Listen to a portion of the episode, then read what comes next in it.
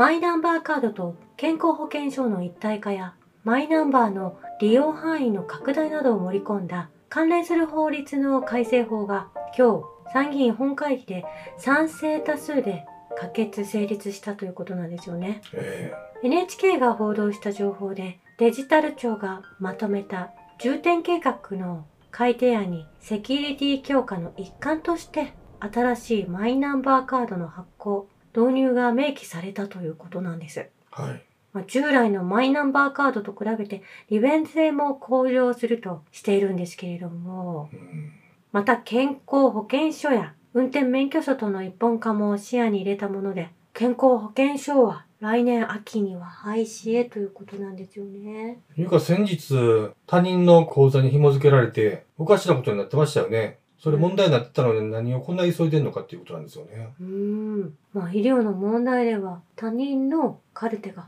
自動的に入力ミスでですね、ええ、まあ、ログアウトをしていないがためにこの入力の誤作動が出ていると言いながらも、これを押し通す自民党、もう本当におかしなことになっているなと思うんですよね。大体こういうその財産や個人情報を持っているものっていうのは、ハンコや保険証、運転免許証っていう感じで何重にも分けといた方がいいんですよね。こういう一本化っていうのは、誰かよその人がそれ扱ったら全部持っていかれますからね。ねえ、まあ、犯罪者にもなりかねないですし、いろんな人の情報が入り乱れてしまう危険性、そして預金封鎖も、まあ、戦後にはあったわけなんですよね。えー、そういったことが簡単に行われてしまうっていうこと。まあ、これはマイナンバーカードにやはり不信感をもとに国民が持つべきだったと思うんですよね。うん、これ多数の方が持つようになってしまったがために、このような法案が進んでしまったと思えるんですけれども、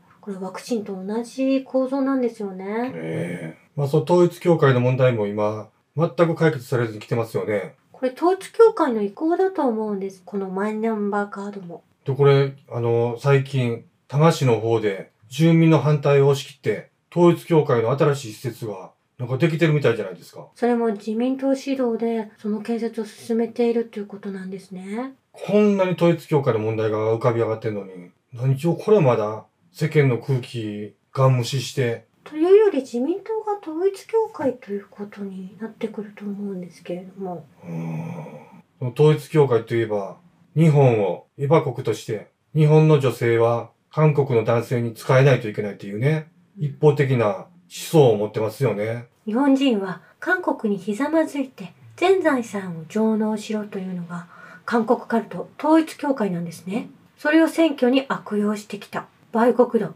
岸信介、安倍晋太郎、安倍晋三というファミリーがいたわけなんですよ。その財産を全部上納しろというとこから、このマイナンバー、絶対そういうことじゃないですか。安倍晋三氏が殺害された、今も私は殺害されていない、生きていらっしゃると思っているんですけれども、ええ、このシステムを強行しようともくろむのが、やはり自民党、カルト議員なんですよね。ええ、そして、ホワイトハウスの国家安全保障会議の戦略的コミュニケーション担当コーディネーター、ジョン・カービー氏は、アメリカ政権はウクライナに関する和平交渉にロシアが出席すべきかどうかという問題は、ゼレンスキー氏が決定すべきであると。このように、アメリカは関わっていないですし、尻込みしているような状況にあると思うんですよね。えらい他人事みたいに言ってますよね。そんなことをしていると、ウクライナテロリストがですね、アメリカを、まあ議会を襲いにかかってくるんじゃないかなという勢いですよね。えー、そして、アメリカのダグラス・マグレガー大佐は、ウクライナで次に起こることは非常に深刻であると語っていらっしゃるんですね。何ですか？ロシアの諜報機関は、この監視から、隠れることができないすべてのもののありかを常に追っています。そして知っている。彼らは国家安全保障局や シーアイエー に相当するものを持っています。彼らはすべて見ることができ、すべて調べることができます。ですので今、彼らはいわゆる意思決定者がいるウクライナの中枢の建物を破壊しようとも、その後組織的に追いかけることもできるのですと。おっしゃられているんです。そしてアメリカのこのダグラス・マクレガー大佐は、もうロシアっていうのはアメリカの シーアイエー や英国の アールアイエーエー みたいな、そういう情報機関もすでに監視してるっていうことを言ってるみたいなもんですよね。えー、そして、このウクライナの中枢への攻撃は始まりに過ぎないと思うと、このようにおっしゃられているんですね。ええ、そしてロシアの連邦保安庁は、アメリカ国家安全保障局が Apple の携帯電話のバックドアに希弱性を通じて要注意人物を監視できると述べているんですね。要は監視機能がついたってことですね。ええ。まあ、ですがこの Apple がですね、米国の情報機関の利益のために同社のデバイスを使用してロシアのユーザーをスパイするというような保安庁からの情報を否定しているんです。要はロシア側はその端末を使ってスパイ活動してたってことを訴えてるわけですよね。アメリカと一緒に動いていたということ、うん、まあそういったことをおっしゃられているんですけれども、ええ、アップル側は同社はいかなる政府とも連帯し、アップル製品にソフトウェアの罠をインストールしたことはなく、今後もないと述べているんですね。ええ、まあですが、モスクワに拠点を置くサイバーセキュリティ企業カスペルスキーラボは、非公開の多数の従業員の iPhone が高度なマルウェアを使用して侵害されたと発表しているんですね。はい、ロシア連邦保安庁は木曜日、昨日ですね、未知のマルウェアを使用してアップルの携帯電話にアクセスするアメリカ国家安全保障局のスキームを発見したと発表しているんです。へえ、アメリカはこれをかなり恐れてますよね。うん、まあここまで来たかと、ここからが始まりだとロシアが言っているわけですね。うん、これからどんどんメスが入っていくわけですね。そして今なお、ウクライナ軍によるロシアのベロゴロド州への砲撃が止まらず、えー、子供たちをはじめ、住民の一部は避難を始めているんですね。はい、その中、ベロゴロド州に残された男性の方々がメッセージを送っていると思うんですけれども、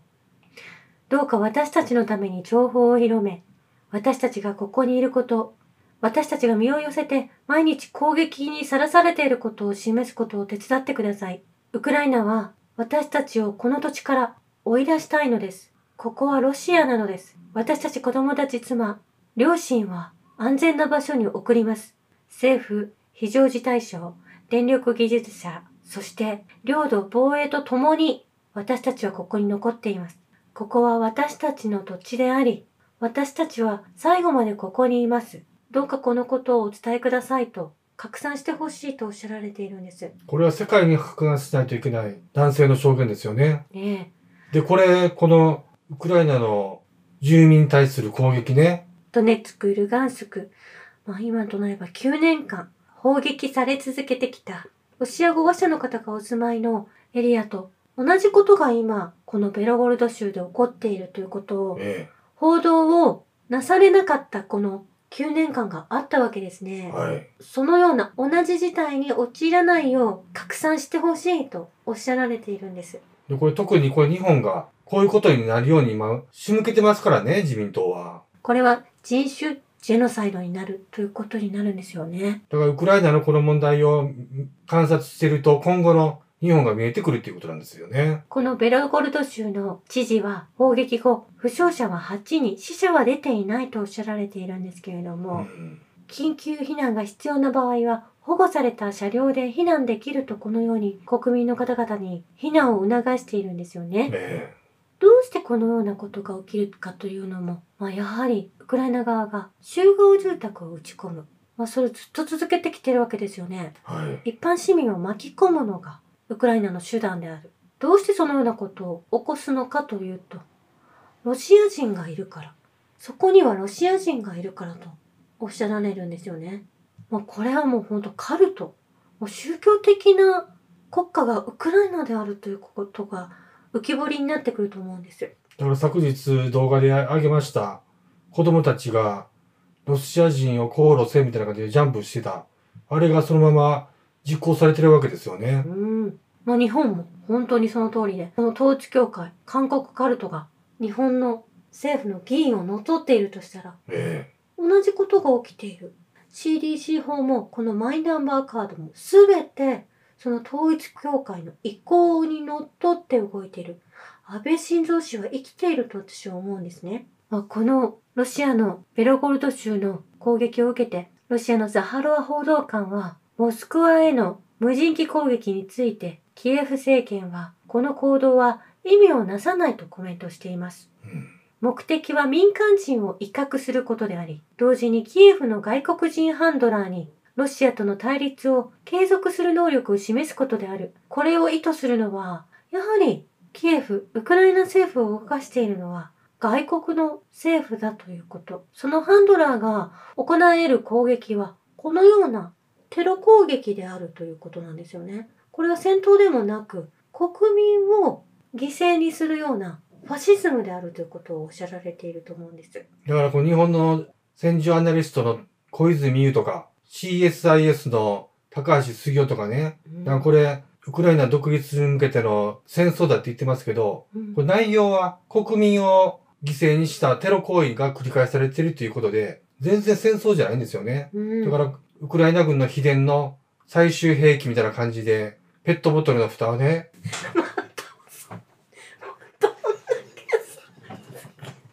でもやめとくわ。そして西側諸国がウクライナに渡しているお金はどこに行くのか、アメリカはウクライナに渡した資金をどのように使っているのかを管理するためににせんまんドルを割り当てているようなんですけれども、うん、まあ、シーアイエー アナリストは横領金額は過去いちねんかんで少なくともよんおくドルに達すると推定していて、別の専門家はキエフの汚職レベルはアフガン戦争時に匹敵すると、このように評しているんですね。あのアフガンでもガニ大統領が金持ち逃げして雲隠れしましたからね。うん。そして今週末開かれる オペック の会合にはウィーンで開かれるようなんですけれども、はい、この会合にはロイター、ブルームバーグ、ウォール・ストリート・ジャーナル、ダウ・ジョーンズを出入り禁止にするとファイナンシャル・タイムズ社が伝えているんですね。まあ、この西側寄りのメディアには オペック の会合に参加してほしくないとお断りを立てているようなんですよ。名だたる大手メディアがみんな出禁になってるじゃないですか。まあ、この会合自体がロシアも参加していて ユーエーイー アラブ首長国連邦のエネルギー省もおっしゃられていたんですけれども、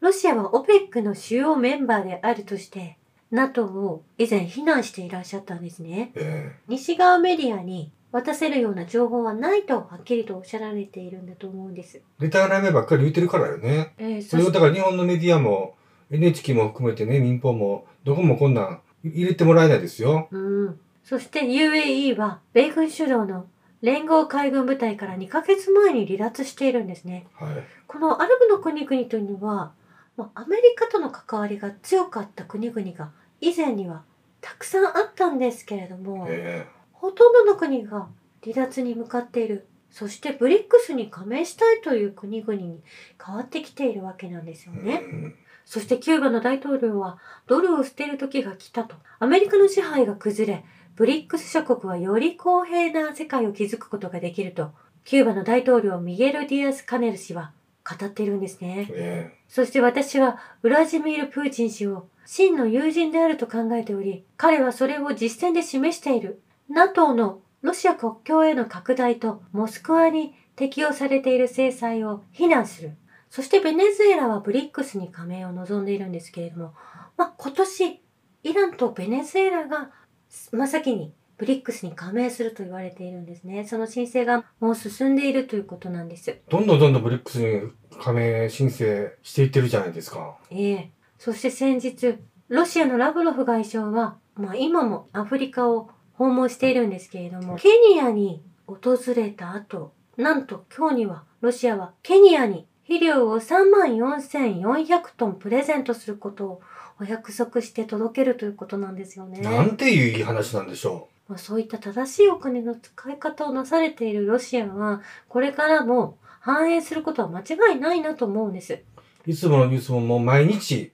こういう助け合いの心がほっと温まる世界中のニュースばっかりを扱いたいですよね。ええ。そして、アフリカのエリトリアの大統領は、モスクワを訪問され、無名兵士の墓に献花をなされ、エリトリア大統領は、欧米が孤立と制裁によって自由な国の発展を阻害しようとするのは、宣戦布告に他ならないと、このようにおっしゃられて、プーチン大統領との会談に臨まれたんですけれども、はい、もう本当にロシアの見方がブリックス国に入りたい国々がたくさん増えてきているということなんですよね。日本も早く入ってほしいんですよ。ええー、そしてラブロフ氏はサウジアラビアの側とも会談なされていて、インドのジャイシャンカール外相とも会談をなされました。そしてブラジルでは火曜日、ブラジルで開催されたじゅういっかこくの首脳サミットで南米における連合を呼びかけているんですね。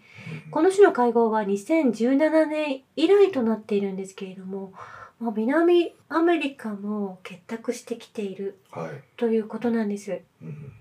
そしてここに来てインドのモディ氏がですね、ひょっとすると ナトー に入るんじゃないかっていうニュースを、えーまあ、日本のメディアは取り上げていないんですけれども、ちょくちょくそれを見かけるんですよね。どういうことですか？そしてイスラエルにも支援を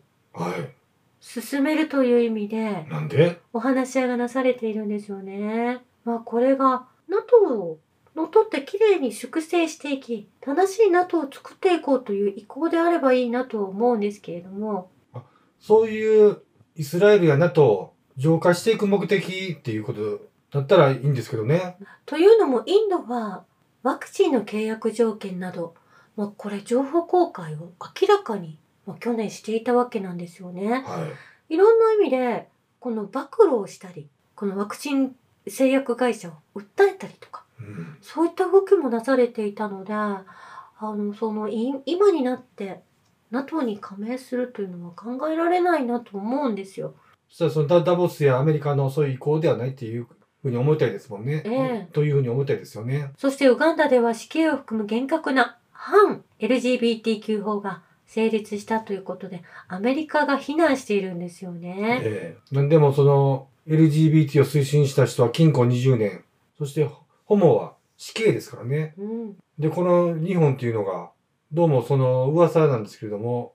猿之助のニュースが世間を賑わしましたよね。うん、あれどうも自民党が砂をかけるような感じで関与しているということを、はい、耳にはしたんですけれども、だからそのはその裏ではなんかこうホモの問題、うん、これがなんかもうその業界や政治家にも蔓延しててね、うん、それを隠すためのものだっても言われてるわけなんですよね。うん、で、最近、まあ、ジャニーズの問題が浮かび上がってきましたけど、ね、まあこれから エーケービー の秋元康の、そちらもこの子供たちを使った性接待みたいな、そういう問題が浮かび上がってくるんじゃないかっていうふうに言われてるわけなんですよね。うん、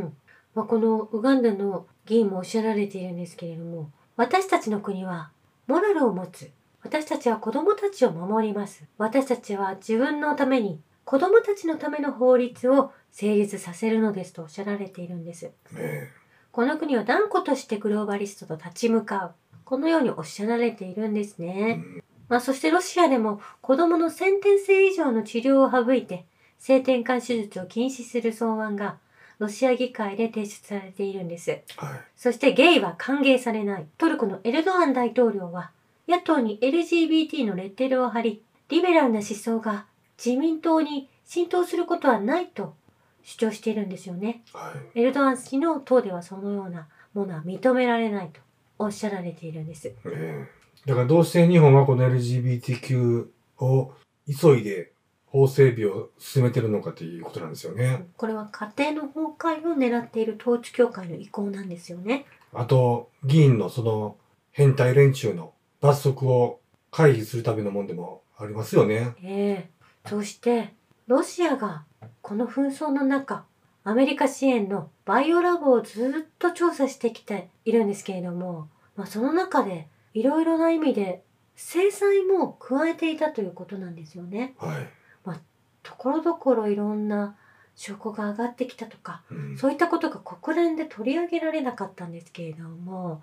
実際にこのパンデミック、まあ、変異株が止まったことを皆さんお気づきだと思うんですけれども、はい、まあそれはロシアのたゆみない努力の中、こういったものが阻止されてきたという言われているんですよね。うん、そういったことに気づいている方がいらっしゃって、このことを伝えてくださっているんです。うん、そしてロシアのアーティストの方がこのようにおっしゃられていたんです。プーチンの肩には全世界に対して信じられないような責任がかかっている。つまりロシアの運命だけでなく全世界の運命がかかっているのだ。私たちは皆そのことを理解していますと、プーチンの作品を手作りをしていらっしゃるロシアのアーティストの方がおっしゃられていたんですよね。ええー。いつもいつもそれがわかるから、ロシア、そしてプーチン、ラブロフ、そして友好国のブリックスの国々を応援してるわけなんですよね。うん、決してこれに乗っかってこようとするトランプを応援してるわけじゃないんですよね。えー、なかなかその真相にたどり着くっていうのにはすごく時間がかかりますけど、いつものニュースは引き続き、有象無象の情報をよって、できるだけ皆さんに真実に近づけるようなニュースを届けていきたいと思います。はい。以上です。ありがとうございました。